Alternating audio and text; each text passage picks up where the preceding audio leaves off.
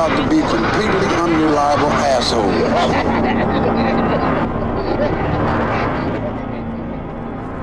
Rin Tin Tim.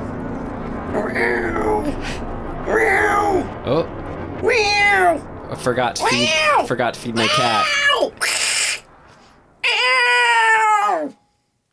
Meow. Tim, Tim did, did I or did you forget to feed the cat this morning? uh, I forgot to feed the cat. Why is this? That sounded weird. I forgot to feed the cat.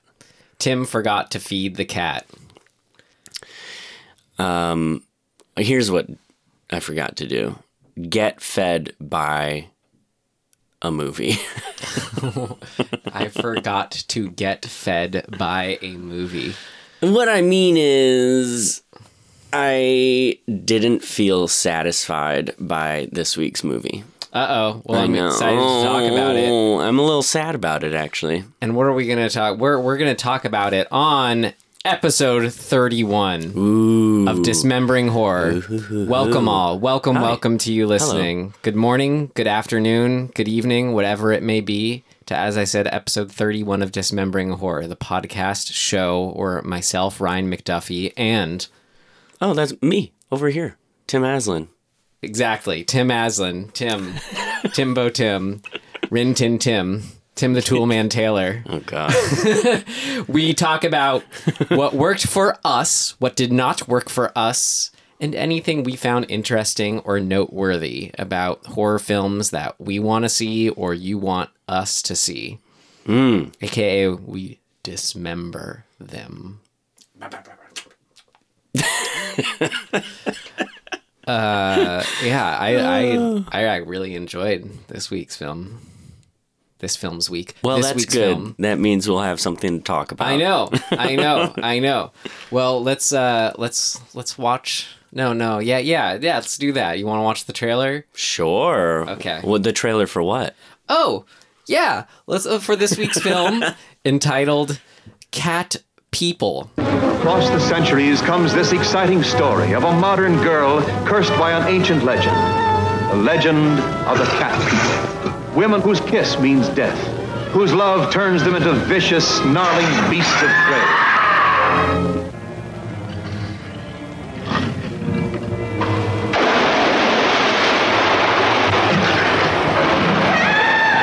Twice I've been followed by something that was not human, something that attempted to take my life. I believe that was the cat form of Irena. Why should she wish to harm you? Because I'm in love with her husband. Shut, Val. Just a minute ago, it was open. It's locked. Leave us, Irena.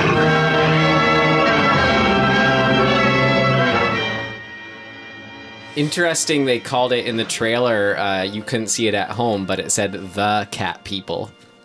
Oh, really? Yeah. That was hmm. kind of funny. Hmm, there's so many of them. I love the, that. It's nice, a nice, swift one-minute trailer for a nice, swift, what is it, seventy-three minute film. Thank God. Well, uh, okay, we we got our summary to do. You, you sure do. All right. It is Cat People. It's about a immigrant Serbian woman living by Central Park in New York City, who, uh, well, we learn, well, what she claims is she's been, she she's amongst a small group of people who have been cursed somehow, where they turn, where, where at, at the sign of, or at the... At Not the, so easy, is it? No, I never said it was. um, at the, um, at any sort of, like, feelings of lust or desire in that in that sense, the purely sexual sense, or jealousy or jealousy yeah, yeah or just sort of it's it's in a little it's wrapped up in that stuff right wrapped up in that stuff she will transform into a cougar, I believe is what the black cat in the black cat that's featured in is called. Yeah, I mean, well, I think if I remember right, technically Cougars, Panthers, Jaguars, and maybe that's it, are all basically oh, the right. same. So maybe Panther but, or Jaguar, yeah. But like it's regional. regional. Like yeah. buffalo and bison, sure. I learned is the difference between those. So that's okay, but that's not okay. what the whole film is about. So that's that's who that's like who it stars. But really, it's about her getting together. They have a meet cute. She has a meet cute at the zoo with uh, God. with a sort of all American Joe guy, mm-hmm. um, very optimistic outlook on things. Named Oliver. The, oh, and Irena, Irena's the Serbian woman, and Oliver, thank you, Tim, is the optimistic American, and uh, they they quickly get in a relationship, a, very a, quickly. a marriage. On the second date, he's buying her a cat, um, and uh, and well, a conflict ensues from their um, her inability to consummate and a uh, impending love triangle. Mm. Oh yeah. And a nosy doctor or psychiatrist. He's a real fucking psychiatrist, creep. psychologist. Yeah, he's a psychiatrist. Well, yeah. What did yeah. they say about him is like, he's a real hand kisser, if you know what I mean. Boy, is he. Well, he gets his. Yeah. So, did anything to add to that? Um, uh, that that's what I took away from the film. This wasn't like any sort uh, of definitive mm, summary. This is just so you folks know where where how we viewed this film. Yeah, no, that's that's pretty good. That's that pretty much covers all of it. I mean, I think her, you know, she her setup is that she has this sort of a kind of she's drawn to the Central Park Zoo and the the cat cages, so to speak, um, in particular. And so, you know, she's got this kind of underlying like obsessive thing going on. She's she's in her head. Yeah. Yeah. All like in from all angles, she's in her head, like regardless of what the situation is, she's sort of internalizing everything. Yeah, she's always got cats on the mind because of this mm-hmm. curse, and kind of has a. It's interesting actually because she's this, this is maybe applicable, but like cats and animals are afraid of her, yet she is drawn to right. them. Right. Yeah, which is really interesting. Yeah. Um, how do we rate it? Well, that I mean, I can segue like. I think this, like how like like how we just said, oh, like I just started my, my mind just started going off there. It's like, oh yeah, that's this movie was just so dense for me, and the kind of this like the best best kind of films were kind of The Black Cat, where it's it's swift like this, but because it sort of doesn't get muddled in the B stories or things like that, it's like almost like The Fly with kind of mm. a. a, a character story, minimal characters, locations, like it, and just sort of a very clear story theme, whatever you call it. Have I seen The Black Cat? That's the one that we watched with Bella Lugosi and Boris Karloff. That's yeah. called The Black Cat, right? Yeah. Okay, thank you. So another cat movie. My brain. The Black Cat People. What? No, The Black Cat and Cat People. Oh my um, God. We're, yeah, we're that kind of film with that's, it's kind of streamlined, but like where every aspect of the film is doing something for this overall exploration or thematic exploration. Mm-hmm. It just gives you so much to chew on. And as well as just overall, it had some like what don't seem dated, but seem familiar things now mm. are, you could tell this was the originator. So for me, kind of like what I said about Halloween, like this is when you see it here, it still has this sort of pure, powerful essence to me, mm. like in its raw form of what these seem like these simple scenes. Like I get chills, th- but we're thinking about the people getting chills when it first came out, when I sort of put myself in that context, and I can see the sort of essence of it all coming through. So a little uh, preview of what's to come about what I worked from it, but to like, I, I have to kind of give an in summary review to kind of say I give this a very hearty rent, but kind of like Onibaba, like it could easily be another one that, that grows on me mm. uh, to uh, buy it. Like Onibaba, I think I gave her rent it, but now I'm like, oh no, I would totally own that. And yeah, I think I, be one I of those. think I said you should buy it, especially Onibaba. I mean, yeah. especially if you are a filmmaker. This one, uh, yeah, I, I don't know. I can argue.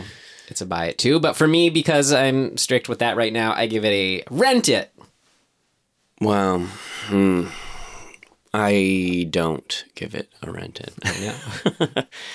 I just, I don't know. I give it a stream because there's cool stuff in it, but it didn't grab me.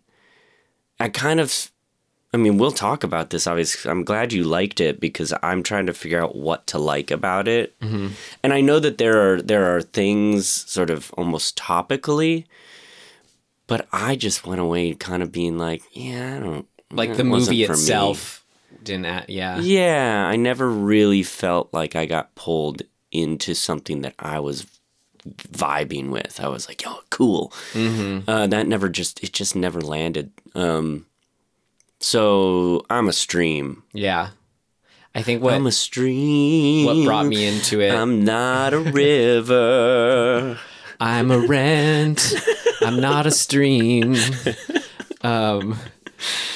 Yeah, wait, was, I don't know. I'll remember when we're talking about what worked for me. I was just going to say, I was just sort of going to counter, like, whatever didn't work for you to say, like, oh, how, how yeah, how is, how I was able to sort of key into it, mm. which I'll get into. Yeah, let's, yeah, let's, um, we'll explore that. Because I, I, I'm not saying I don't have a lot to say about it. Yeah. And I'm not saying that I have a lot that didn't necessarily work. I just was sort of not, like, thrilled by it. Yeah. Kind of like I said, I just wasn't, I didn't go away feeling satisfied. Mm-hmm. So, you know, that that ends with a stream to me. All right. Well, just wading in that stream. Just fishing in that okay, stream. Okay, all right. Let's no. do it. What, what worked? What worked? What worked for you? What worked for you? It worked like a charm, Smith. What worked? What worked for you?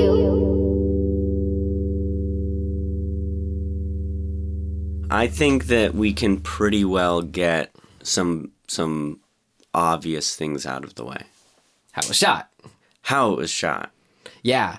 Uh, this was like, you know, comparing to, I guess, another black and white horror film we've watched, Onibaba, and we have The Black Cat to compare it to also. Yeah. Um, this, for me, was the kind of great visuals.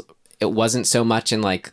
the camera movement and everything told the story well, but that was that's more so that was the standout of the other films for me. Uh-huh. This one, it was just the sheer lighting. Yeah. Just looked gorgeous. Like there were some shots that were completely unassuming of just them standing there in this environment. I'm like, this is I want to take a bath in this. Yeah, that's the set design is really pleasing. I mean, yeah. they it's so cool to me to think, and we talked about this with The Black Cat. Now I'm remembering what movie that was. Um, where you kind of wonder how much of the set design was kind of based off of the noir stylistic lighting stuff that obviously the D P and the director, like the, um, the artistic design that, that those two are, are bringing to the set design and saying, hey, when you build this set, I need this, this, this, and this mm-hmm. to look this way because I'm going to light it this way. And that that obviously still exists, but for some reason, noir feels more intricate to me in a way. I don't know. Maybe it's because it's removed. I think it could have to do with the budget they're working on. When mm. you work on a lower budget, it's sort of that attention to detail you give things when you have less options. Yeah. But I love... Yeah, I mean, it's... It's just very exciting to me to be like, look at all the shit that they kind of arranged just to make this. I think what it is partially is that in the style of the time, a lot of the time this in the scene, not a whole lot's going on. It's a dialogue scene and it's kind of like, meh, they're mm-hmm. just two people talking about whatever. Sometimes it's just bullshit exposition, whatever. Sometimes it's like a little um, sort of belabored like dialogue where you're like, people don't really talk like this, but we got to get through it to get the information out. Mm-hmm. And then in spite of the quote unquote boringness of the scene, the visual of the scene is, even if it's a static shot, like you're saying, you're like, whoa, there. This is a painting. There's a bunch of shit yeah. for me to take in. Even just as an unassuming location as the office that yeah, he worked that in. That office was really cool. like that. Uh, okay, I'm trying to remember the names for that episode that Oliver and Alice worked in. right, right. Um, Yeah, I mean, other other general things, how it was shot. Uh... I mean, I can I can point to, I think, one of the cooler um, constructions of, of light and shadow and whatever uh, is, so she has that room divider. What do you call those? Don't those have a name? That there's sort of three panels, like where you see see the person changing behind it. Yeah, it's like, yeah, that kind of thing. So she has one of those, and it's got a um a painting of a panther or cougar or whatever on it, and she, this is sort of when shit's starting to really unravel between her and Oliver, and the shot of her in the foreground, that three-paneled divider thing with the panther in the background, and I believe the statuette that she has with King John slaying yeah. a, a cat is kind of in the middle of these two, of her and the and the thing in the background. But on the shadow that is cast on the on the divider is of the cage with the canary in it. Oh. And it's and it, and the, so the the bars of the cage, the the cage itself, is directly around the panther's head that is painted on this divider, and the canary is dancing around, like flitting around the mouth of the panther in the cage. That's so that shot. I was like, "Whoa, is that intentional?" And then I'm thinking, "Fucking, of course it is," but. Holy shit, that's genius. Yeah. The next thing that happens is she goes to play with the canary. Yeah. And it dies of fear. Oh my god. And I'm god. like, holy shit, dude. That that is genius shit. That okay, so well, I'll just say, you know, for generalities, maybe just uh, just go over a few of the select scenes I loved. That was one of them. Like, remember we were watching it? Yeah, when she she she just she's it's actually it's a nice moment where we feel like, despite her sort of love for animals and yet reticence to interact with them because she knows they're afraid of her, she's like, you know what? I'm married now. Things are looking up. And maybe I'm going to just try to show some affection to this bird and pick it up and hold it. And it was just so tragic. Like, we thought, oh, was she going to do something to it? Da-da-da. No, but it was it died out of fear. Sheer, she didn't even touch it. Yeah. It just didn't want to be grabbed by her so badly that it died. Like, holy crap. That I mean, that was... I keep using this word. It's so loaded. It was yeah. great. I love that. loved, loved, loved that moment.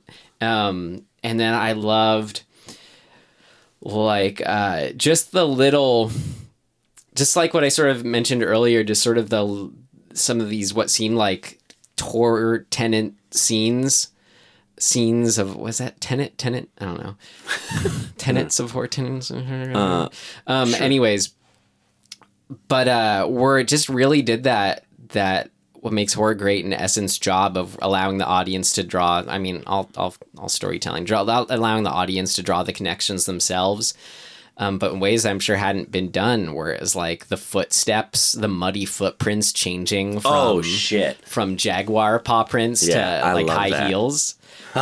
and then like and then and then at the end, towards the end, when she when she's in her full human form, but like scratches the couch and it fully tears as oh, if yeah, she had sharp really claws. Cool too, yeah. Oh my god, that was so good. Yeah, I love that. So those were yeah, some moments I loved. And then the I mean, the standout scene I thought was that pool stalking scene. It's definitely the best scene. Yeah. Like, no question. It was so good because you have, she's just on, um, Irena is on full on uh, stalk mode on Alice, the new, you know, the the the, the, the her husband's old friend who's going to steal, steal mm-hmm. him away, stealing him away. She stalks him down into her apartment swimming pool.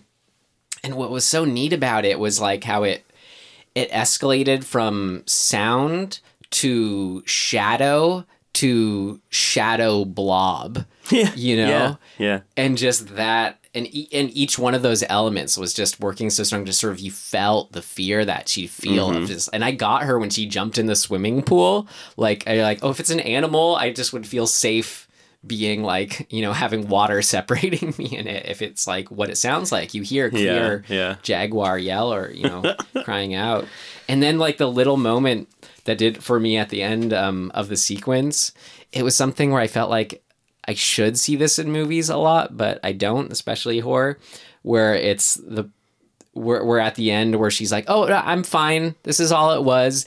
And then as soon as they start to leave, you know, the people checking up on her, she goes, oh, yeah, but wait, I'm, I'm getting out now. If you just wait, wait up a minute yeah. so you don't leave me with her, you know? yeah. Yeah, because she transforms from her cat form. She's standing there with her and is like... Very um, casually. Yeah. I love that. But that was so good of just that clear, um, clear lie of being like, oh, I'm fine. Oh, but, but, but actually, you know, if you want to wait for me, I'm, I'm not terrified, but I am, you know. Very human moment, right? Yeah. Like, of course you would feel that way. Well, that's one of my favorite, I guess, transition, like, thematic things this is exploring here is, and this is, and it, I feel like you couldn't do it in this day and age as much because that sort of idea of being your truthful self when you're telling a lie, so to speak, or living a lie, so to speak, is so much more... Maybe it's just sort of different in how is if it's whether more or less prominent. But back then in films, like in moments like this, oh, really, I'm fine. Like where you, mm-hmm. they say when someone says they're fine, they aren't, you know, in right. real life and in films and storytelling. Right. Like, especially back then, you just see it so, so much more. Um, but that whole idea of like living... living a lie or being your true self. Remember the last line of the film? Oh, yeah. What is it? It's, um, she never lied to us or something like yeah. that. Yeah, exactly. It's like after all this, you know, that we went through, she never, it's like, well, she never lied to us. It's a little bit of like, I, I guess we should have seen this coming. Yeah. Well, what was cool about that, it was sort of that the double meaning of, well, I guess, you know, from as far as we've seen, she really was a werecat this whole time. But, she definitely was. Yeah, yeah. so so it's like, oh, she wasn't lying. So that's yeah. kind of what he was saying. But the way he said it sounds more like he was saying, well, one thing about her character that she has on us, at least, is that she was never lying versus you and me right. who have been working with each other for fifteen years yeah, yeah. and it's been unrequited romance this whole time. Yeah. Hmm. So I, there's, I have a, hmm. I have a theory, and I think that it may just be me creating a thematic sort of thing based on what I find interesting. Yeah, that's what's great about movies. So in that sense, I, I love this movie because it, it did that for me. Mm-hmm. Um, but I think I want to get into it as a thing of note. Okay. But the fact that that even is how you walk away from this is a thing that is working. Yeah. No question. Because I'm I spent a lot of the movie kind of going, I I think this is a many-layered metaphor. I'm sure it is. Mm-hmm. But while I was watching it, I kept thinking, I'm not clear what the metaphor is. You know, like, does it have to do with something specific to that time? Or... Well, obviously, you would think it would, um, but what is it? And yeah. I and I it, I spent a fair amount of time kind of, you know, mulling that over, and I have an idea of what I think it could have been, but in reading some of the reviews and like what other people have said, nobody else is saying what I think, so I, I don't know. So well, we'll get to it. There's but, definitely other things I that made me love it that I pulled from it. I didn't necessarily pick up on anywhere else. It's rich text we're pulling from, Tim. It's textual. That's right. Textual healing. um, but like one of those, yeah, was this idea of your your true self or what that mm-hmm. means in your your day to day, and like that. I guess that topic like was had two major prongs in the film that was going on. Like for me, where it was kind of this love hate. Uh, dichotomy being explored of as far as in relation to being one's true self or not, because you had, you know, the um the two different love story. It's a love triangle, so it's his the it's, it's the gentleman's Oliver's Oliver's love story with um Alice and Irena, the cat person. So he says this in the film that his kind of love for Irena is one that comes from sort of an unknowing, like that sort of uh, that that allure. But he says it's sort of a um, it's also something that's a comfort he has, because what does he say? It's like she makes him feel. Yeah, I don't know. There, there's something about her. Maybe it's like an uh, an, an innocence. I don't know. Mm-hmm. He sees something about her that he's into. But basically, it's like the kind of love that feels like it's it's. You know, especially maybe what you did back then is where you would just take an extreme attraction and that's like, oh, I'm in love with you. Right. You know? and, and, and, and there's a certain proper procedure yeah. that, that I have to do if I feel this way. Like you don't just go date for a while and get to know each other. Right. You fucking say, I'm in love with you. I know it's crazy, but I am. And we're going to get married. And then you get married. And it's yeah. like, now that we're married, we should get to know each other. It's right. like, whoa, what the fuck? It's like a between maybe more what's modern now and an arranged marriage. It was like an in-between, yeah. which is kind of our grandparents' generation. I mean, me. seriously, like, I know that my grandparents, this may just be coincidental, mm-hmm. but like all, well, both sets of my grandparents actually had, so they they kind of were in the same towns and they met and they kind of got to know each other, and there was a little bit of in both. Well, in my dad's parents' case, I think they just they went to college together and then he went off to the war, and but they had met and they kind of were vibing for, I guess, the first year of college before he got delayed, purposefully delayed, because he had a, a, a professor or yeah, professor who was like, I know if you enlist right now, you will be in that first wave and you will fucking die. Wow. And so that guy took the the kids who were going to enlist at, um, this is up in the Upper Peninsula of Michigan. I think it was um, the tech, tech technological college up there, um, and said, wait a month to enlist. And you'll be delayed just enough so you will not be in the first wave. Point being, that's such a tangent. But anyway, so he survived the war and came back. And because they had started this romance before the war, like they continued it. And right. then they got married. So there was like time and sort of, you know, they got to know each other and they had a really long, great relationship. I wonder if they could have gone to see nineteen forty-two's Cat People on a date together. It's a good question. Is that incredible? They that probably this is- Just the kind of time travel well when you're talking have. about your grandparents like yeah. that. And then because I think he didn't leave. God, I'd have to look it up, but I, it's very possible. um, so on my mom's side, though, the there were sort of um, varying opinions between the the two families of whether or not they should be together or date. And that delayed them jumping into it. So they actually yeah. had time to get to know each other, too. And ultimately were like, no, like my grandfather was like, no, I, I want to be with this person. We have a relationship that is going well and we like each other. So there was also that sort of, you know, there's well, that, time to get that, to know uh, each other. That, you know, um, discernment and suggestion that your family gave them. Like, oh, don't you want to figure out? That's that's exactly the sort of two prongs of the kinds of love here, right? On on Cat People. So, so over the time, I think there's very much this kind of like, some people had a very like, you got to do it this way, and some people were like, are we still there? Like maybe we yeah. should. Hmm. Well, so you know, it was yeah, it was that sort of short, not short term, but like just jump right into it relationship with Irena that um, Oliver has, but then it's with his longtime coworker Alice, his friend. I love their relationship; it's great. But that mm-hmm. represents. She gives this nice little monologue, I thought, about like, "Hey, like we've known each other, da da da, and I've always loved you," kind of thing. And she's very like, it's great. I love her. She's so just like kind of she, cool about it. Like she's after so she's, no nonsense. Yeah, after she says her piece, she's like, "Oh, you know, she's she's fucking she's fine." You know, now a great. really interesting directing note of that moment, mm-hmm.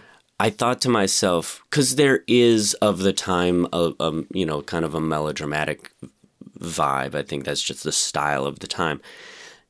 I expected in that moment when she like kind of reveals her her true feelings that they're in a in a two shot looking at each other. She's sitting, he's standing. So he's sort of power dynamic in that he's mm-hmm. he's above her. I really expected her And I think she's actually on a stool to swivel away from him and kind of like, you know, turn down stylistically to, to represent like sh- her shame in having said this or whatever, or, or her embarrassment or whatever that might be. That's sort of a cliched yeah. version of this. And she just does it. She just sits there and like keeps staring right in his face. And I was like, oh, cool. Like yeah. they made this this active choice about who this character is and the way she behaves. And she's not, you know, a delicate flower that, right. that needs to be protected or whatever. She's just like, no, nah, here's how it is. Yeah, I got it. I loved it. I don't care if you know. Awesome. I'm glad you, that stuck with you too. So, so this was all talking about, you know, revealing your true self or not. And I said, you know, how it's this, the represented in the film by those two kinds of loves, his relationship with those two women on the love spectrum. But then you have this whole other thematic side of the darkness, darkness mm-hmm. in us all, where it's like Doctor Judd even talks about like uh, fucking Doctor Judd. Yeah, that there's motherfucker. This, there's a, a deep psychic need for like violence and death, Unle- unleashing evil on the world or something like that. He says yeah. at one point, like we all have a need for that. It's like what? Yeah, no, I totally calm, calm down. I'm sorry, Doctor Judd. I, I agree with him. I don't think he's being. I think that. That does exist in all of us. He's just talking about his penis. Oh, you just don't like him. Right, right. I just right. don't like him. He's a creep. But I think point well made and interesting point to make for the film that he made. Um, because that's like the kind of when you see when you see Joe Blow, Oliver Reed, who's just kind of just such this this optimist. He's kind of completely, you know, mm-hmm. doesn't acknowledge that this is a side and a he bit, has. Yeah, a bit naive. Yeah, exactly. Right? He's got kind of a... good naivete. You yeah. know? Wide-eyed thing mm-hmm. going. Um, But yeah, that was... Uh, I don't know. Yeah, that was all interesting. There's even more like just little ways I saw it popping up, though. The idea of like... How, how truth versus not truth is popping up. Like, I loved her line when she goes, uh, oh, I like the dark. It's friendly. Yeah. And that sort of made me think when I when it got to the doctor's lines, like how she finds, you know, since she is the one literally transforming into this cat mm-hmm. monster, that she's more in touch with that, you know, side of, of, of death and da-da-da and violence, you know. We, we see that in her. So there's a kind of... truth in death. You know, death can be comforting when it sort of represents a a certainty. Like if life is so uncertain, the one certainty we have is death. So it was kind of a sort of nice, not like tiptoeing around, but just sort of like, I don't know, it brought up those ideas for me. It was interesting. Well, and I think there's a there's a, a deeper potential deeper metaphor in there of her being a foreigner from a, a, a fairly war-ravaged part of the world historically. Yeah. And to have been around that kind of stuff as your, you know, your ancestral lore, which obviously this movie is is talking about literally. It, it, they're just saying that it's this other thing, this cat people thing. But, like, the deeper metaphor of that is, like, we as a people have been...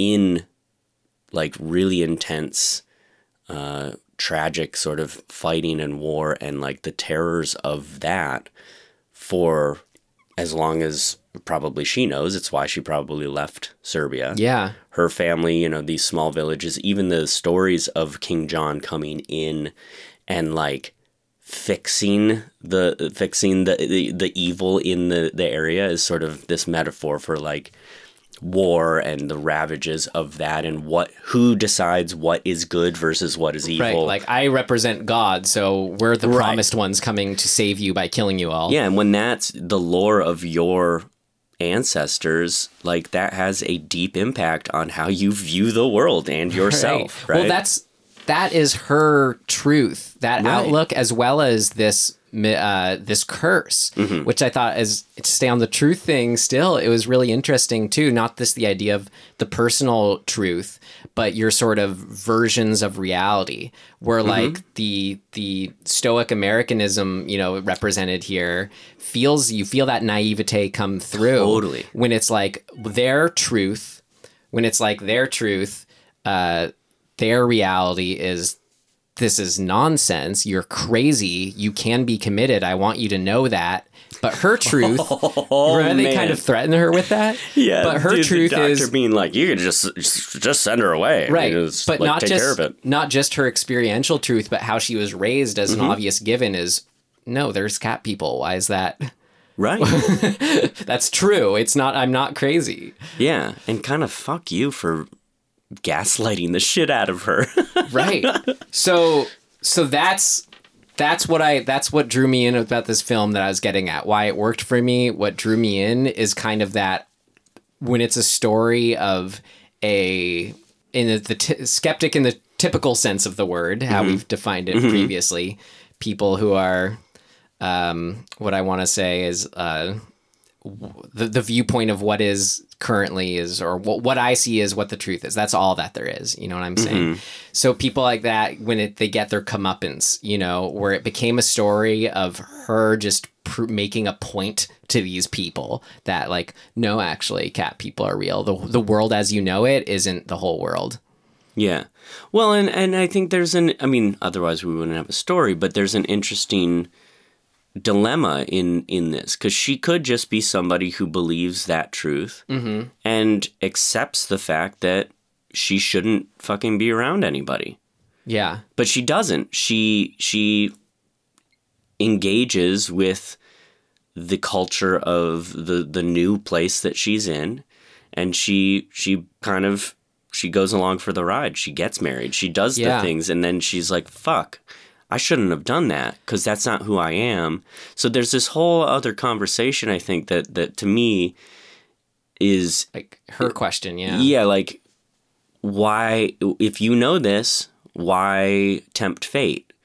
But right. that's what makes a good story, right? Right, because we do that she wants, all the time. She, I mean, I bought... I, the why is what she says at the beginning, I don't have any friends. You're yeah. my first friend I've made, no. you know, like that's, that's tragic. But because I do think she's had that ongoing question in her life of like, I don't think I can live in this world. Mm-hmm. So I'm just not going to. But then with this glimmer of a friendship, which turns to, you know, kind of romance, relationship, marriage, yeah. whatever.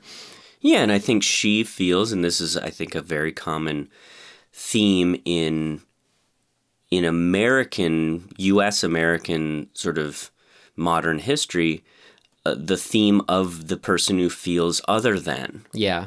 Right? Because there's this sense of like, oh, in, in the States, there are people who are who are representative of the culture of the U S.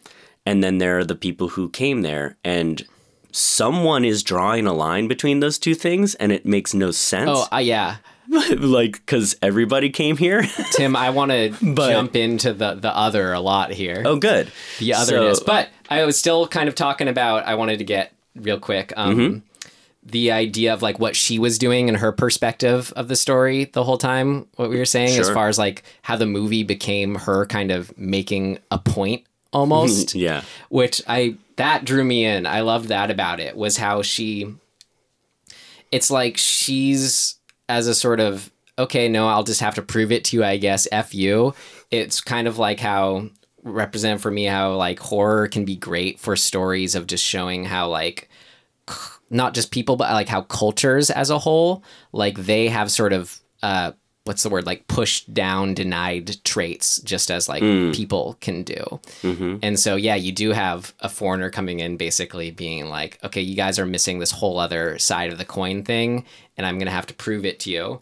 So it's like she, it was really interesting because I thought, why I keep saying that it was her making a point, because she chose not to kill the couple. Like it wasn't something about revenge right. at the end. It, the ending, how it came together was solely about, I'm just going to kill this, this like skeezy doctor to make a point, who is the kind of, well, he kissed her, dude. Right. And he, he, right, right. Exactly. He broke her rules. And he also kind of represents the Americans' yes. prag- pra- pragmatism, I think. Is also the, the American, like, I'm going to do whatever the fuck I yeah. want thing. So, fuck. So she's just sort of unleashing that whole other side of the coin, which is why I said what horror movies they do. They sort of take this extreme other side in the form of some sort of horror thing that then attacks the sort of original mm-hmm. status quo that's totally lacking in these traits. I think this movie dances a really fine line, and I think at times I was like, "This is," I was like, ooh, ooh, ooh, "I don't know if I'm cool with like where this might be going," of depicting her, this other, and particular, uh, specifically a woman, and having everybody sort of say like, uh, like be dismissive of her, or like say that they know best for her, all that stuff. And then, and, which I'm on board with, I'm like, yeah, she should be annoyed by all of this. And she, like, she has a good, solid point of view. But where it started to slip dangerously for me was the second the jealousy um, sort of uh, storyline comes into play, and then she's going after the other woman. I was like, I am, I'm not sure I'm okay. Like, I love that that's the result that we're getting at, but they but they solve it by using the doctor to sort of restate the problem. Mm-hmm. The problem, like you're saying, is not Alice. The problem is bigger and is represented in the doctor, of how he sort of views the whole thing you and mean, how he's dismissing... Like the like, approach of... Well, they, like the approach the husband has, too, is like, oh, there's something wrong with you. We'll just fix you, which right. is so yeah. that American pragmatism again, yeah. like especially from this time. So, you know, once it, it, it got it, there was a slipperiness at one point where I was like, mm, no, this is I don't like it. Um, but they they're good. Like they they I think they knew that, and they've they've took a right turn into the third act, and we're like, No, no, no. Here's what. Here's right. Here's what's gonna happen. Well, so I'm, I, yeah, yeah. They, it could have gone wrong, I guess, is what I'm saying yeah. for me. And it, and they, and it didn't. It was, you know, I think they went the right way. Okay, yeah. I wanted to talk stuff in the ending still too, but no, you kept touching on again with you bringing up, you know, that she was. Um, well, let's do the the otherness. Let's go okay. back to film school, Tim. Okay, that's where you just write essays about the other. Is it? That's all you do in film school. Um, but it, th- this was really cool because she, Irena, represented represented kind of the multiple, like the other on, I, as I saw it, three main levels or ways. She's foreign, mm. she's female, and she's young. Mm. You know, and all all three of those. What was really interesting for me and how this drove home everything for the movie, foreign, female, and young are all sort of like tied to like the idea of being more intuition based and mm. a lot of the times to supernatural things. Like, so when he says he's drawn to her, I sort of saw on that level, which was kind of like, that's, it's why he was drawn to her, and is also why they could never really connect, was because right. of that three pronged otherness, because you have like, as far as, you know, being more intu- intuitive to super, like we think, you know, the the female, the feminine is more, you know, naturally intuitive, kind of feels da da da, and then when you're young too, like, mm-hmm. and he refers to her as like, oh, you know, you're a kid kind of thing, or like, yeah, there's an innocence to it. Yeah, and, yeah, you're you're closer, you're you're more open to everything, you're more receptive. Yeah, you haven't been just stamped down by yeah. the world. And then um Ford, like we hear, I don't know, this could get me in trouble, total stereotype, but I feel like other parts in the world, they're like, you bring up something supernatural or ghost and they're like, will get freaked out, or more like, oh yeah, like this is a cultural thing that's more kind of, we have a lot more words for these things, while like we just think Casper, it's ridiculous. Like, yeah, people are more open to those ideas in other parts of the world. Yeah, I think there's sort of there's I guess a holdover of the the, the quote unquote old world um, way of looking at things. You know, where it's yeah. like, you're not dumb because you are, you know, from a small village in the old world. But, you know, you have lore. Right. And which us Americans don't have. Yeah, we don't. Like, we kind of don't. It's kind of lame. Um, and and that the lore, however you take it, is still valid. Mm-hmm. You know what I mean? It's like, it's it's a representation of who you are. Yeah. Over so many generations. Like, the fact that that lore st- still even exists, like, has to be respected to some degree. Now, whether or not you want to take it literally and say, yeah, there's demons, yeah, you know, whatever. But yes, I was saying there more, are. more at the difference of like when someone is like that much more afraid of them because of that cultural mm-hmm. upbringing. Sure. It's like, that's just their, that's their truth. That's their upbringing. Like, who are we right. to say whether what's right or wrong in that? Yeah, definitely. It's interesting. Um, I loved like how kind of what I said with the sleek running time, how it all, every everything had a purpose in it. Like, you know, it was, I kind of wanted to laugh at first or not be into it, how like, oh, she has, there's a cat in like every scene at every location, and she has pictures of cats in her wall. But it's like, that's, the movie always addresses that yeah. too. Like, he says, oh, you're, you know, take those pictures of the cats off your wall, like, be normal, you know. That's a big one. that that theme, that idea of sort of the di- who decides the difference between normal and right. abnormal. But like, you wouldn't be able to do that if it wasn't didn't risk being on As the Nose, and she didn't mm-hmm. have pictures of cats on her walls. Yeah, you couldn't have that. By the way, that reminds me of another little thing, like what you were describing, like the the claw thing and and these little moments. But the cartoon cat dream. Oh yeah.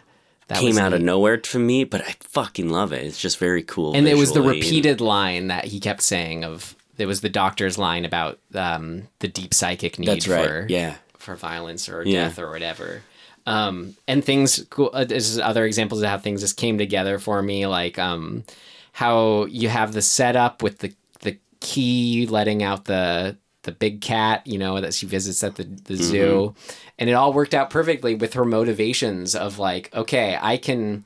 She found a way, and it all worked out perfectly, where it's like, it could feel like it's just too convenient, but it just all felt right and came together for me of like her plan of she, her, her reveal of her being a werecat is only going to be known to the couple, the new couple, because she killed the other person who knew. And because any evidence pointing back to her was now covered by the released Uh, you right. know, tiger. Like that's where that's where the blame goes, is the actual one that she released from prison, and she died. And I call it prison, using cat prison in jail in the zoo. Yeah. That is what it is. It I is. felt so bad for that animal. Just like when you go to the Griffith Park Zoo here, the old one. Yeah, and it's just like they're just walking in circles. I'm like. I got yeah, so like mad. A, it's like a twelve by six little yeah. like pad of dirt. And you have the zookeeper being like, oh, they're just, they're just evil. They're crazy. It's like, well, so would you if this was your yeah. whole life. Like, yeah. Um, anyway, did, yeah, I, that ending came together for me. That was cool. How it's like, oh, her plan worked yeah. out. Zoos are very problematic for me. Yeah. Unfortunately. I have like a love hate with them. I don't want yeah, them to exist a, and don't think they should should, but I love that I can go and see a rhinoceros. That's exactly that's exactly it. It's yeah. super it it's like very problematic for yeah. like you go with your kids or, you know, like my nieces and nephews and stuff like that, and they're like blown away, and I'm like, "Oh, that's so awesome." But also what they're blown away about, they it's really messed up. Right. I know. It's like the animal's not feeling the same way. Yeah. Um, that's pretty much it. I just wanted to bring up cool. lastly what I had in what I said in the summary of why I liked it was just to emphasize again how well this worked because of the minimal cast and locations. Mm. Mm-hmm. Um, and again, I said like The Fly is a modern example that sort of, you know, took inspiration from films like this. And oh, definitely. The Wolf Man and The Black Cat. But it was just sort of always a good reminder of like, you just...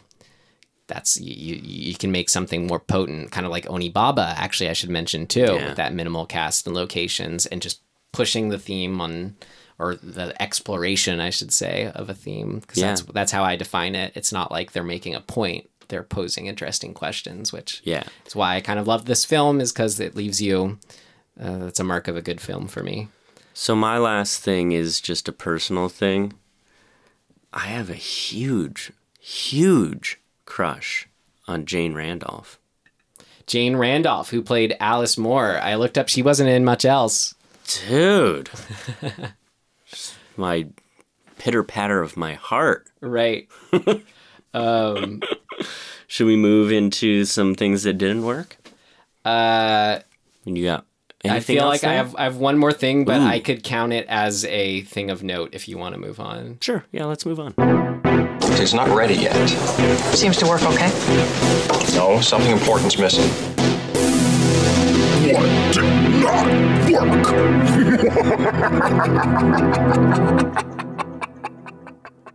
So I'm not, I guess I'm, I don't know. In talking, I'm glad, I'm glad we talked about this because I, like I said, I, I, I don't know. I didn't love the movie, but there's so much good shit in the movie yeah. that I'm like weirded out by why I didn't love it. So I think it kind of reduces down to one or two just broad things in that it was hard for me to care, I guess, about this relationship. And and I'm not sure why. I think maybe it's a product of Oliver just being kind of like a he feels very whatever to me. That was the point, that, though, I saw. I, I agree. But I... But doesn't... Matt, I'm not compelled right. by the sort of the what's going on. And it's it felt like there was this about a twenty-minute period of the movie where I just was like, yeah, so we're still here? We're still just in this place? Yeah. Of she is... struggling with her internal, you know, demons, and he's just patiently waiting. And I just was like, ugh. Yeah. And that, I think, soured my, like, like getting right. on board thing, even in spite or despite of the cool shit that ends up happening. Because, like, I enjoyed watching the movie. Yeah. And there are great moments. But as a whole, I was like, yeah, I don't think I'll watch this again. I, um... Except to see Jane Randolph, you know what I'm saying? Right, in that swimsuit. Woo, baby! That swimsuit, right? That beige nineteen forties swimsuit. That's kind of awesome, actually. I love it, yeah. Um, I could respond to that, but there would just be more like what did work for me. I could make that, that point I didn't get to make in the last section. I could yeah, do now in response I, to that. Is I, that okay?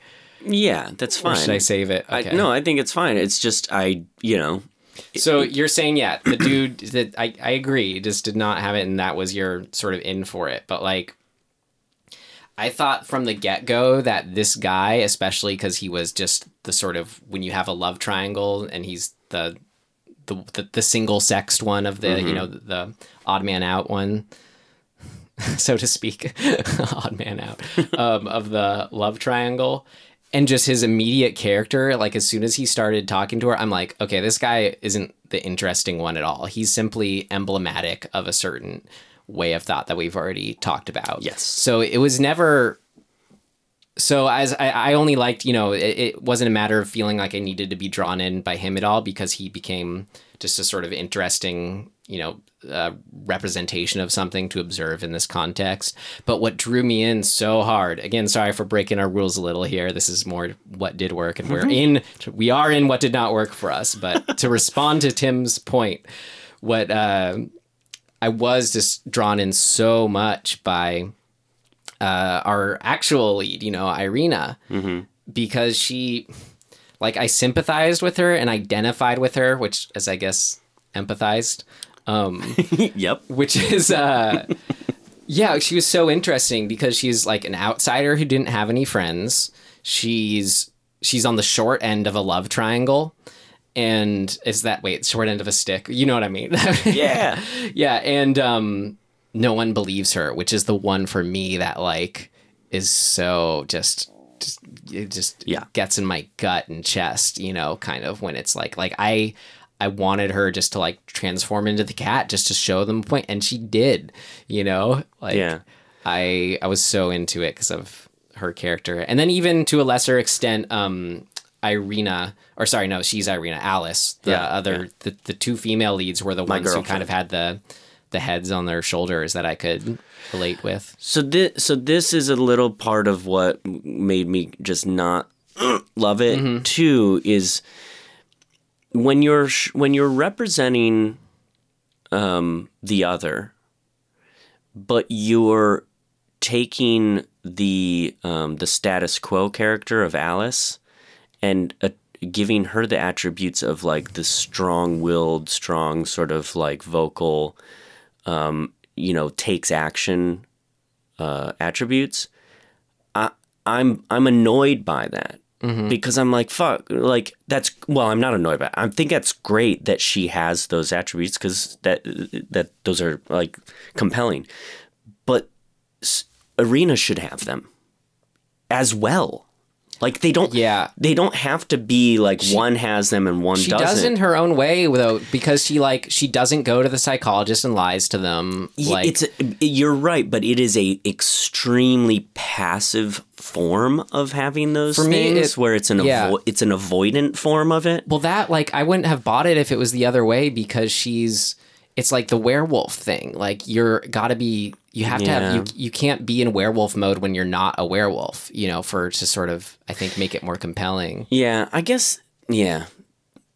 Ah, it's, it's, there's some trickiness within this for me. I, I just, I, I'm not sure how you would do it differently and make it satisfying for me, but there's some tropiness of the American woman winning out and the the foreign woman being kind of the bad guy and the the that that just I was like yeah I guess like, again because I didn't view her it was it was muddled in a good way where like I never viewed her as she's bad because she's the foreigner no you know, I, she I, she was the she was the hero for me even though she murdered something at the end she knew she had to. She killed herself for murdering someone, yeah, and that's too. Why I think you're right. It It is it is gray. But, like, I was trying to sort of say, like, what at the time is the audience going to kind of take away from this? And in a time where, like, World War Two has started or is about to. I mean, just when did this? Uh, no, forty, it's on. forty-two is already started, right? Yeah. So, you know, when they're making it, they're in the midst of that all starting up. And the and you start thinking about, like, the nationalism around war. And then this movie where I'm, like, I'm trying to figure out which side the audience is going to kind of land on. Yeah. Even I, if the filmmaker's intention was to kind of comment on on that kind of stuff, I was like, ultimately, I can see the the the sort of the the nationalistic like movement and like you know um, whatever you would call that fervor causing people to misread the the, the bigger point of this movie yeah. in an in a negative way. I don't I think in the long run though that's not a bad thing. Like we have to have good art as sort of the torchbearers of this sort of righteousness. So it's like, I do think the filmmakers intended, you know, like what you said, like the filmmakers intended that it's exact opposite, you know, where it's saying, right. no, look at our own flaws, make us sympathize with the foreigner more. Um, but it's like, it's like, you know, when, when two thousand one A Space Odyssey come out, you read the terrible reviews, but then you read those like handwritten letters to Stanley Kubrick of people just like how important it was to yeah. them. So I think it's more important sort of with art to make something that's maybe will reach fewer people, but is going to last longer and is going to be yeah. more powerful for those people and have like a more truth to it for those people versus feeling like when you have to sort of quote unquote, like dumb something down or mm-hmm. make it sort of like it has a clear, you know, right. moral point to it at the end. Those are the movies that people more maybe forget, you yeah. know, or, or can't motivate the same way. So it's, that trade-off of you're motivating less people more, I think. And that we're still talking about this movie right. today. Well, and I may need to call myself out a little bit in, in this because I am like a American white male, yeah. right? So it's, I'm trying to get, you know, inside of th- these concepts, but ultimately th- it's not my experience. Right? Like, I grew up in suburbia. Yeah. You know what I mean? It's like, I never have, I never went to war. Like, I never have had these experiences. So there's a bit of a disconnect that I'm trying to, like, I'm trying to bridge that gap. Yeah. And maybe in, in my attempting to do that, I'm just not. It's like, it's, it's for me, I'm so thankful for films like to, because like I, I can get so nostalgic for living in suburbia. Like I can, sure. and I like love it, you know, like all that, what Stranger Things glorifies, all those films. Yeah. It's like, great, you know, but there's the two sides to everything where I feel like even as a kid, there was something weird about suburbia too. You Definitely. know, like, I didn't know how to articulate it at the time, but then I go and see movies like The Burbs, yeah. which was satire on suburbia, or and I loved that film, right? Yeah. And it, it's sort of, you know, like what I was saying, Cat People, I think, did for, you know, people who might have responded to it at the time, and certainly nowadays, too. It sort of allows a truth, again, to sort of rise to the top. Yeah. Um, yeah, and I guess... Good art does. Yeah, I guess you can, you can sort of look at it from a different... I'm I'm being kind of critical of the way they constructed things, but if the commentary is is a sympathetic one, then having the all-American guy end up with the all-American girl who's, you know, been waiting for him and, and leaving the foreigner is more is more of a tragedy. Yeah. Well, it's I still think the foreigner comes as the more respected person. She made this ultimate sacrifice, but what she yeah. did was kind of um to this American couple that would have been none the wiser otherwise, like, did she give mm. their life a sort of jolt that it needed? Like, That's not only did she get them together to sort of wake them up, but this guy who's like, you know, I've never been unhappy until now. That's right. That shit. Oh, fuck. Right? I, you know, you are you are very effectively bringing me around in this movie. Well, I just, again, I, it's a, I have stuff to think about when a movie gives me stuff to hang on to like yeah. this to sort of pick apart. I so, love it so much. To be honest, beyond those two kind of ideas... I, I really don't have anything. The only thing I put for what did not work, and I feel like this was could have been a stretch because I felt like I'd have something. But, you know, since I was such a fan of, I said, the minimal locations uh, characters thing, there was the uh, pet shop scene, which was like, mm-hmm. even though I loved the animals getting afraid of her and like looking terrified, and I loved the pet shop owner's line of just like hitting it home for the nineteen forties audiences, like, oh, cats know, cats just know if someone's off or not. I know. Like, I like so that, heavy-handed. But just sort of, it was the sort of only, not, not sort of, kind of like standalone, just kind of odd, odd man out sort of scene for like the because every single yeah. other scene you have like the park, yeah, the low the, the apartment, their work, and that little restaurant, yeah, and that's kind of in the psychiatrist's office with the psychiatrist. So you know what I think is not working and why we may feel this way, and we I, I think it could have been solved. I think that scene is too bright. It was yeah. The rest it of the movie was so like, like rainy and gray. A backlot set, and it's lit too well. Yeah, and if they had. If they had creeped up that that pet shop a little bit, it was raining outside though. I guess, yeah, yeah. But inside, it, it was like just it. there was it didn't. It's like it. It's like they picked a fucking set that already was there for something else, yeah. and they're just like, great. Um, let's just run in and do this scene real quick, right? As opposed to everything else, where it's like you can tell, like we were talking about before, they really put some design into every other you know scene and and set. Right. That one was the one. Although I like that it's. It was jam-packed. Yeah. It was a little claustrophobic, and there's so many animals in cages it was in it. Th- that was it. I liked it as if I could see it as a standalone scene, mm-hmm. but I think in the to- context, this could be more, you know, our our mod- modern audience, how we view films, we don't need as much exposition. Mm. But, like, you could have just had her... You could have just had him buy a pet canary, which I guess wouldn't have made much sense because he likes cats. But just sort of to make a point, like... That was the, it was sort of just accomplishing exposition and getting her the canary, but like, and then making it known that animals yeah. are afraid of her, which we, we, the canary dies. Like we get that already. There are other cats at other locations that like run away from her. Like we didn't need the scene. Well, there's all, mm, this is just again, me nitpicking. Yeah. yeah. Yeah. I think you could make that scene better. Yeah. Or just not exist or I don't know. I like it. It's eerie as fuck. Yeah.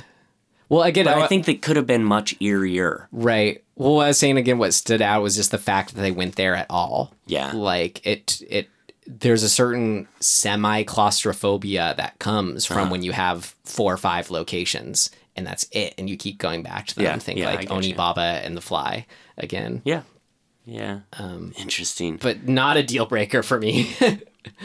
I forgot to mention the two best moments of the movie for me, really. I mean, you mentioned the, the pool, but the chase, I'm going back to the thing that worked, the chase uh, through Central Park. Like, I know that road that right. they're, that they're um, matching And it is a very creepy, it's it's a through road, I forget what it, what the actual street is, but it's a through road through the middle of Central Park. Right. And it is dark and damp and creepy. Oh, cool.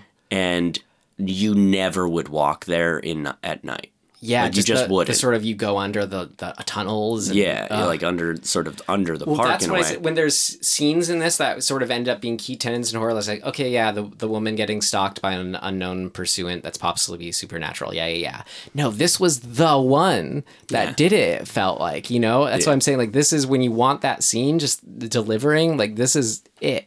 I yeah. don't know. I, I think it was so cool for that. Yeah, I'm glad you mentioned that scene. But that brings me to my final sort of broader point, and I think part of my disappointment in the movie, where it came from, what did not work, was, yeah, essentially, I was really waiting until that moment for something that was even remotely horror or scary in a way that I was excited about. Because I think the movie does a lot of good stuff um in subtle ways, yeah, with like creepiness and sus- sort of suspense and eeriness and whatever, but up until that chase I was like, eh, I don't know, yeah. this is really a horror well, film for, when we were, for me when we were watching that. I remember you were like, oh, she's gonna be a cat, and then I kept at that point I'm kind of like, eh, yeah, I guess so, that's probably what's gonna do. And now because you said it, it was just gonna be lame of like, oh, and then the cat walks out from under the tunnel, you know, right, right.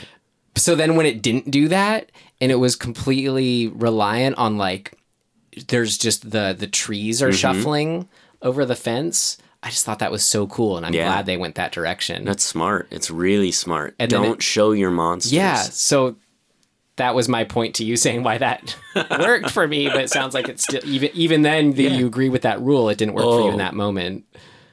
Yeah, I mean, it well, it, it worked. It that whole scene works. What do, didn't work, I guess, is the lead up to that moment. Me just feeling like, when when is this gonna get scary? I mean, that was it. I thought that was but scary. That, was, that I'm saying up until oh, right before oh, that moment oh. started. Got it. I was like, come on. Sorry. And I... then it started, and I went, fuck. Yeah. I completely misunderstood what you were saying. I loved how the scene ended. What does she say? Where the guys are like, you look like you've just seen a ghost. And she's... Did you see it too? Yeah.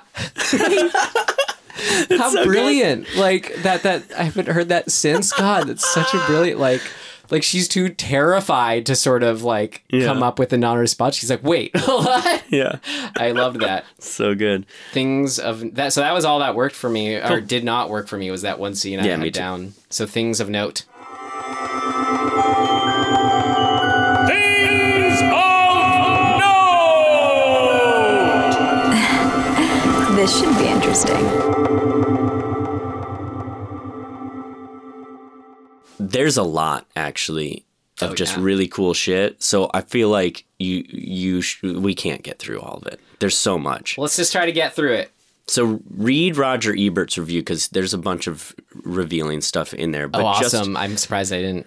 Just um, the things for me, really, we kind of have touched on. Just the time that this was made and what was going on in the world. That's a huge thing. And when you put it in that context, it really does feel like it opens up a lot of interesting, you know, conversation and just like contemplation about like why they made certain choices and what they were speaking yeah. to. Well, that's what exactly like I thought it was so interesting and a, a thing of note, like what we said earlier, how um that or like how you said the naivety on display with the characters mm-hmm. were for me. I saw that in the attitude, like we already said, their attitude to her not being, you know, her having issues is.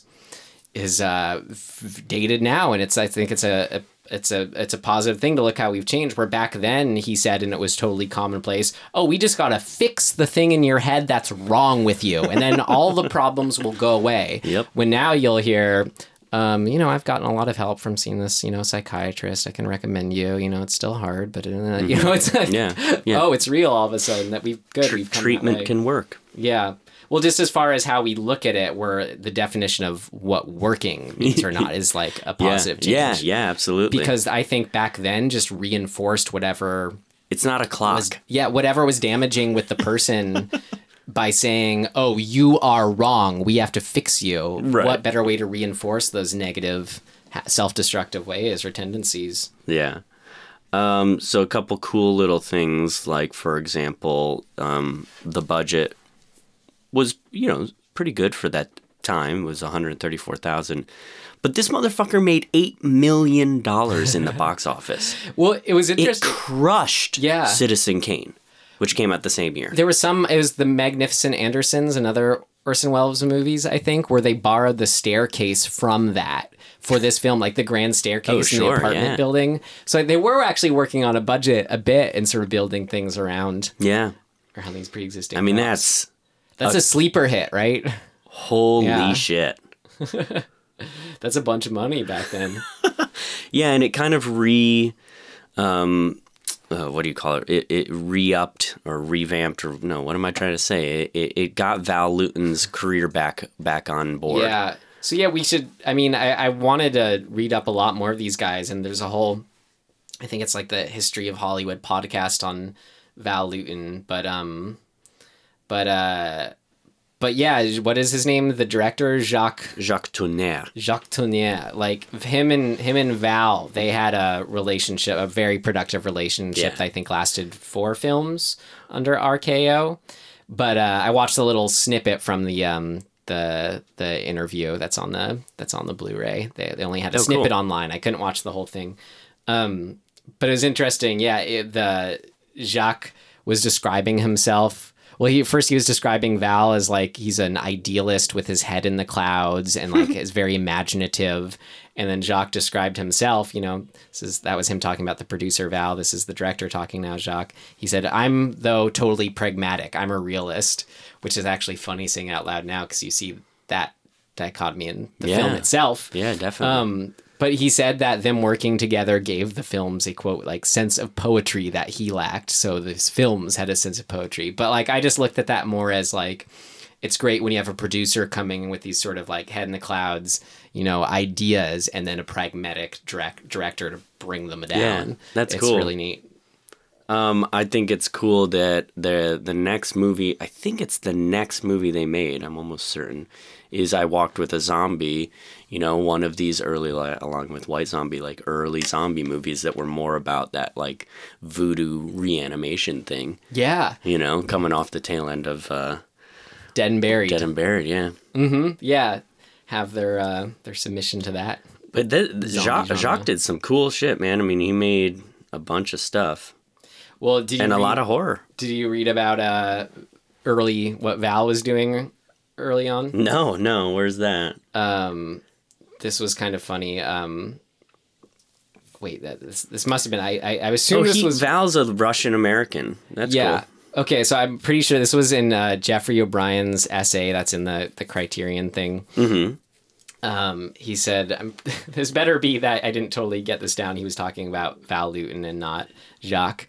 But uh, pretty sure he said about Val, anyone poking into his earlier years would discover that he was also a poet of decadent tendencies, meaning a pornographer, oh. and the author of a series of pulpy novels. Nice. So, you know, very risque, called like No Bed of Her Own, Where the Cobra Sings, A Laughing Woman. Oh my God, I want to read all right? these. Published under a range of, and he published them under uh, different pseudonyms.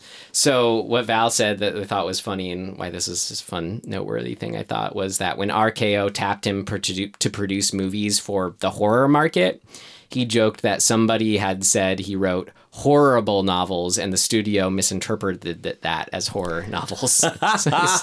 Amazing. Oh yeah, you said he did a horror. No, they said horrible. Oh, oh whatever. Yeah. Just fucking succeeding upward, you know, just fall right up those stairs. Yeah.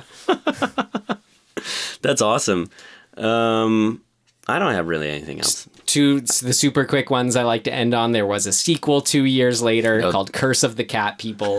It's pretty. Uh, apparently, doesn't have a lot to do with the original. It does have some of the, the actors, like the two the two surviving leads and stuff. But they said as far as uh, type of horror, I guess it's not like a werecat person. I think mm-hmm. it's like her ghost coming back. Mm-hmm. But um. my favorite directors, uh, Joe Dante, you know, just did The Burbs, which we mentioned. He said that the film's, uh, this is sequel, Curse of the Cat People, Joe Dante said, had a disturbingly Disney-esque fairy tale qualities that have perplexed horror fans for decades. And the film's been utilized in college psychology courses. So there. Oh, okay, cool. And then, um, and then, last but not least, there was a nineteen eighty-two remake. Yeah, that was the one thing I thought. Directed by Paul Schrader. I don't Paul! Re- don't recommend the um the female actors Natasha Kinski, who I'm sure was um, Irena. Yeah. And then uh, Annette O'Toole. I kind of recognize yeah. that name. But I do recognize the two male actors in it, of course, Malcolm McDowell and oh, John yeah. Hurd. Yep. So there you go. I, pro- I don't know if I want to see it, but I kind there. of want to see it just to see what the hell they tried to do. Yeah. Well, maybe we'll be talking about it for episode one hundred thirty-two of our show, for all we know, Tim. um, great. All right. That's that's Cat People from nineteen forty-two. Woo! Yeah, that was cool. Uh, the Maybe rec- I should s- change my recommend or my um not my recommendation my what was the thing rate my How rating you rated it. No, I'm still a stream. Yes, yeah, but but but it. I'm a stronger stream now. All right. Uh, well, how about anything you could recommend renting to people? Meaning, do you have oh, a recommend dead shin? Because we are recommending now. Oh no. I can't remember what I watched the other day. It was good, too. Fuck. I, I started keeping a Letterboxd account, you know, for what I've watched. I had one forever ago, but I started one again. It's just like something to track. You know, you, you log your movie when you watch it. It's a website. Oh, fuck, so dude. I wish I had a comprehensive list of Letterboxd. Everything I've ever watched. Start it now. Oh, my God. So many movies. Letterboxd dot com. Um... It was on Shudder. What the fuck was it? Damn it. Well, maybe you'll remember. I'll yeah, say mine. You say yours. I'll think. Mine, I went in theaters to saw to go see one that I was kind of hoping we'd watch and talk about, but you did not seem interested, which was the new Gaspar Noé horror film, Climax. It's not that I'm not interested. It's just not something I feel like I want to see in the theater. That's all it is. My recommendation is see this if you can see it in theaters, because it was so such a cool theater experience. It start, it has this like awesome, awesome choreographed dance scene that starts it out. And then it's kind of like what I've said in my, my other recommendations, movies that I respond to are ones where it's like the, just the pacing and the structure of it. It's just entirely just doesn't, it's, it's not, it's not um, fallen into any kind of common ways of of doing things. You know, it's so just doing in its own thing, and when that is doing that successfully, I get so drawn in. So like the sort of rising tension that this film is is is uh it worked wholly for me, and was so, oh my God. And the music that's playing is like this house dance music, like seeing in theaters. Oh. So it's like okay. intense and all awesome. Right. Okay. I could be convinced. Visually, like what it was doing, like cameras going upside down and stuff, like for extended sequences. Oh my God. I, I great. I recommend Dead Climax. Uh, I don't know if it will still be in theaters, but if you live in a big city, I'm sure there'll be repertory screenings in life. So, so go see it. Yeah. Okay. I'll go see it. Yeah, so go see it, Tim. um, I remember why I couldn't remember what my recommendation was is because I turned on the thing that you had recommended, the Eli Roth. Um, oh, yeah, yeah, Masters. Masters or whatever it is. Um, and it's really good. I've, I watched, I think, two or three. I think I watched three episodes. History it, of Horror. Yeah. yeah. But, and there's so many good things in there. Man, fuck, people need to go back to, this is not my recommendation, but like go back to Day of the Dead. It's so fucking good. I have sit and watched it since high school. I only watched it the once when Actually, we were going both. through the Romero I mean, Dawn movies. of the the original Dawn of the Dead and Day of the Dead are just fucking awesome. Are those your recommendations? No.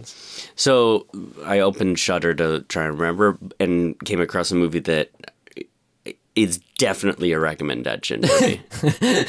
I just remembered. I'd like forgotten I had seen this, and it's fucking awesome and trippy as fuck. But it's called Escape from Tomorrow. Oh, yeah, the one shot in Disneyland yeah. and Disney World. Dude, it is good. I've never it's seen it. It's so weird and fucking amazing what this group of people, I don't even know who the filmmakers were, but the, what they were able to pull off is fucking awesome. Yeah, I mean, that was my reason for wanting to see it. I didn't think it actually had any merit aside from that, but maybe, hey, you recommended it. Does. It. It does. It's got some cool, weird-ass shit in it. So, yeah, that's mine. Escape from Tomorrow. And, hey, it's on Shudder. You know, I'll check it out. Hell yeah. I'd actually kind of want to watch it again. Cool. That's a solid recommendation. That's then. right. Um, all right. Well, so what are we doing next week? Should we pull the hat? Oh, what? I what, what's that noise?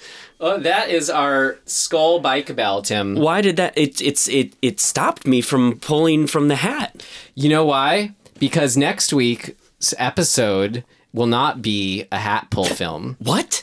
The skull means, Tim, that bell ring means we are going to see a new release film. Hey now, hey now. New release film. And what is it, folks? Well, it is the month of March, the year twenty nineteen, and it means that Us is coming out or has come so out. So excited. It comes out in real time. It will have come out when time. This episode's released in a week. Yeah, it comes out this Friday for us recording ooh, it. Ooh, um, and it's looking hopeful. I don't want to say much about it. We're going to have our first guest to talk about Us with us, which I'm excited about, awesome. In addition to seeing the film. Yeah, man, I'm super excited. I've avoided, like, everything around this movie. Yeah. I don't want to know anything. I know. That I There was a trailer on the other day, and I closed my eyes yeah. for it. I think it was when I was seeing Climax. Yeah. That's awesome. Yeah, I'm very excited. Great. Well, where you can find us, as in Tim and I, and Dismembering Horror, not the film that we just talked about. You can find us, if you haven't already, at dismembering horror dot com. Yeah. There are links to our Instagram, our Twitter, all our of those. Email. You could email us your suggestions. Oh, yeah, that's true. We you would could. love your suggestions. Yeah, you should do that. Yeah. Yeah, and just have a chat with us. Mm-hmm. We're around. Yeah. You know, and we never say this to Tim, because uh, I think it is, because we're annoyed by it, but I think every so often we should say, if you happen to be listening, could use your help, write us a review if oh, it's yeah. five stars. It makes a huge, huge difference just to get we'll take more a four people star out one, there, but... you know, like get, just so people know we exist. Like it pushes us out there more yes. when you get a review. And like, you know, if you like what you hear and you want, you think other people should hear it, that'll help us. If you're listening and you want to take the minute, well, it would mean a lot to us. Mm. So thank you. But you listening at all means you're hearing this right now, and that actually means more. So thank you very much for even hearing that request yes. in the first place. Seriously. um, great. Right. That's it. Cool. See you guys next time. Yeah. Adios.